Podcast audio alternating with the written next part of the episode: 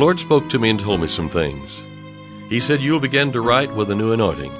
And through the music and through the singing as you minister forth, my anointing will flow out from you. Those who believe that and receive that anointing will be healed in their body, financial need will be met, harmony will come to the home. The yoke of bondage will be broken because it's the anointing that breaks the yoke. I'm David Ingles, and this is the Hour of Anointing.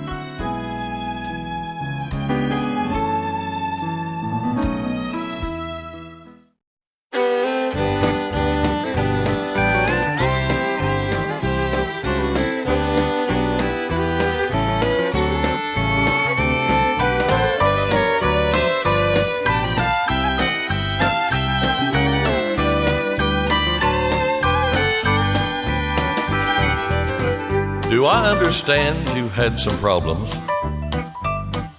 And you wonder what you're gonna do?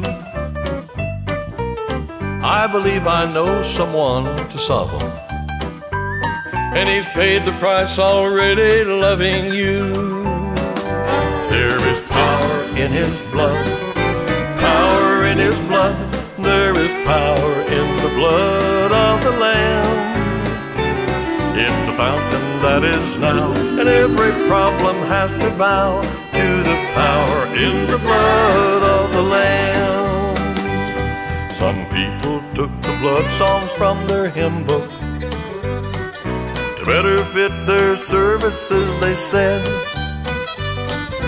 I don't think they'll ever know God's power without singing about the blood that Jesus shed. There is power in his blood, power in his blood. There is power in the blood of the Lamb. It remains a healing stream, breaking yokes and meeting needs. There is power in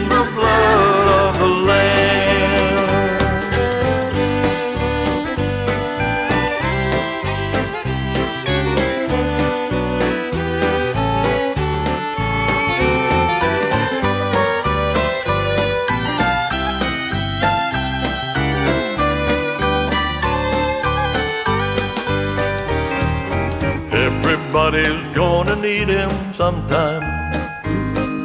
The high, the mighty, the low, the down and out. Whosoever will may call on Jesus.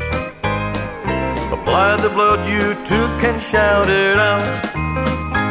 There is power in his blood, power in his blood. There is power in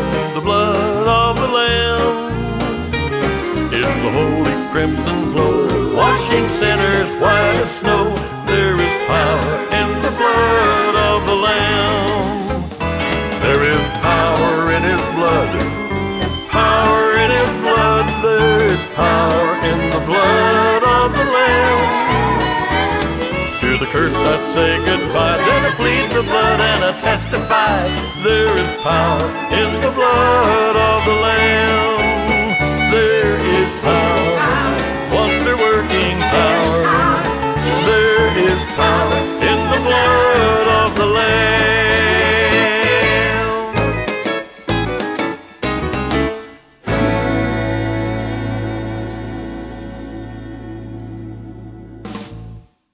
Listening to the Hour of Anointing.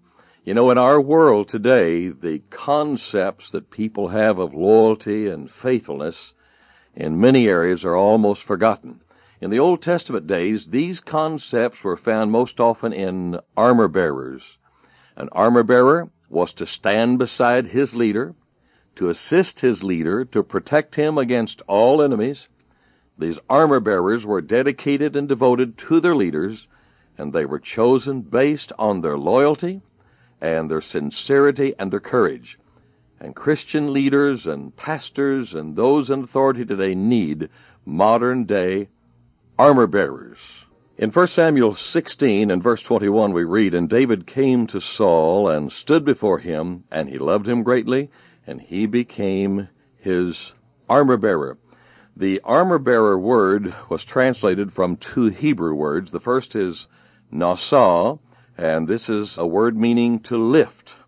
There's a variety of applications, And some are these accept, advance, to bear, B E A R, or to bear up, to carry away, to cast, desire, furnish, further, to give. We're talking about an armor bearer, to help.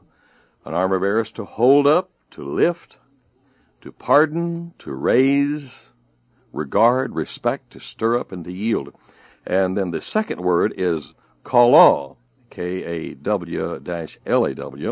meaning to end. And some of the applications of this root word means to complete, to consume, destroy utterly, be done, finish or fulfill, long for or bring to pass, wholly reap, make clean, and riddance. And so from these two particular Hebrew words, we see the duty of the armor bearer was to stand beside his leader, to assist him, to lift him up, and to protect him against any enemy that might attack him. We're going to talk about now the duties of an armor bearer. An armor bearer must provide strength for his leader. And by his very presence, a true armor bearer will always display and produce an attitude of faith and peace. If a person is to be a successful person in service as an armor bearer to your pastor, to your group leader, this armor bearer must sense the joy and victory, which is a very important part of your lifestyle. That alone will minister to your leader. It's a great relief to any pastor or leader to know that he does not have to carry his assistants physically, carry them physically, or carry them mentally or spiritually, but that they are on top of the situation.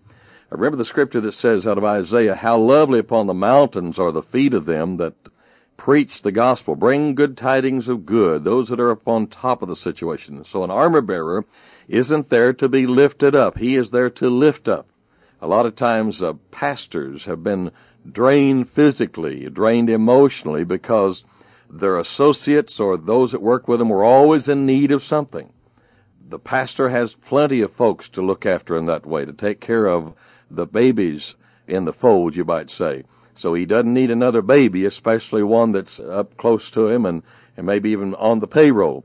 The armor bearer should be assisting the pastor, assisting the leader, giving him rest or much needed rest in mind and body by demonstrating that Uh, the armor bearer's faith is strong and active. Now, another function of an armor bearer is this armor bearer must have a deep down sense of respect for his leader. Now, David stood before Saul and came to Saul, stood before him, and loved him greatly, and became his armor bearer. And you remember that David not only was an armor bearer, but he assisted in this beautiful ministry of being strong, and he developed even as he became. I, I know that he was qualified to be there in the first place.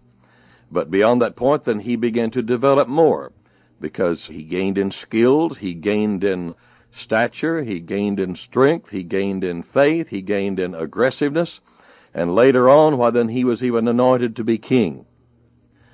God's armor bearer must have a deep down sense of respect for his leader. And he must accept and have tolerance for his leader's personality and his way of doing things. You know, God made us all different at least 50% of the time, uh, your pastor's way of doing things may differ from yours, but that difference should not be allowed to cause a problem to you or to your pastor or spiritual leader. If you will begin to minister in this way, to have a respect for your leader, you're going to begin to hold your leader up. If you'll adopt a good attitude toward your pastor, of lifting him, as the words have told us, the armor bearer means to lift up, to assist and to help the pastor reach the goals that God has given him by the Spirit of the Lord. Well, there will be a knitting of your hearts between the two of you as you assist him in fulfilling God's dream in and through him. This pastor, he will know that you're not there to argue with him, to challenge his decisions in any way with body language showing disapproval or words that might be tempting to let come out of your lips, but that you are there to work with him in prayer and in lifting him in every way to help him to achieve his God given objectives. Now, another function of an armor bearer this armor bearer must instinctively understand his leader's thoughts. Now, you may be thinking, now, well, my pastor and I, we just don't think alike. And no two people really do. That's one of the problems which must be dealt with in being an armor bearer to another. So instead of complaining about your differences, begin to discover and confess your agreement. Uh, you can make this confession in Jesus' name. I understand how my pastor thinks, and I flow with him in the spirit of understanding. Another great confession is I am serving the Lord with gladness. See, that is a scripture. In fact, we're commanded or exhorted to serve the Lord with gladness. Come before Him with singing and praise and thanksgiving. So we can make that confession. I am serving the Lord with a glad heart. And uh, I am serving the Lord and helping my pastor. And I'm flowing with Him in a spirit of understanding. Now remember, the disciples were with Jesus for three long years and yet they did not begin to think as he thought until after he actually died, been buried, resurrected, ascended to heaven, and sent the Holy Ghost. Just as God's Spirit was eventually imparted to these men after a period of time, your pastor's spirit will come upon you, and you too will become like minded. Well, let's take another function of the armor bearer. Another one is this armor bearer must walk in agreement with and walk in submission to his leader. In order to be an armor bearer, you must have it settled in your heart that according to Romans 13 verses 1 and 2, all authority is ordained of God. You must make up your mind to submit to your pastor in the same way that you would submit to Jesus. Now, most Christians do not understand the true meaning of submission to authority. And especially, I believe, uh, not only Christians, but Christians in America, maybe, because it would seem like we all have our own uh, headstrong ideas, but you know, the way up is the way down. To submit yourself under the mighty hand of God. The Bible teaches that all authority has been instituted by God Himself. So to refuse to submit to God's delegated authority is really refusing to submit to God, and that's the truth of the matter. A person may say, yeah, but I will always submit myself to God. But you know, if you refuse to submit to God's delegated authority, then you're really refusing to submit to God. We must not look at the person, but at the office he occupies. We do not regard the man in this sense, but the position. We obey not the individual himself, but God's authority in him. And we must walk in agreement with and submission to our leader.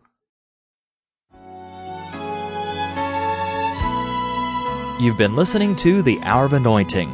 To order David Ingles products, including music CDs and downloads, soundtracks, and songbooks, call us toll free at 1 877 34 Radio or visit us online at diministries.org. And while you're there, check out audio archives of past programs, including today's broadcast. Our mailing address is David Ingles Ministries, P.O. Box 1924, Tulsa, Oklahoma 74101. When writing, please include an offering for radio time along with the call letters of this station. Tune in weekdays at this same time for the Hour of Anointing with David Ingles.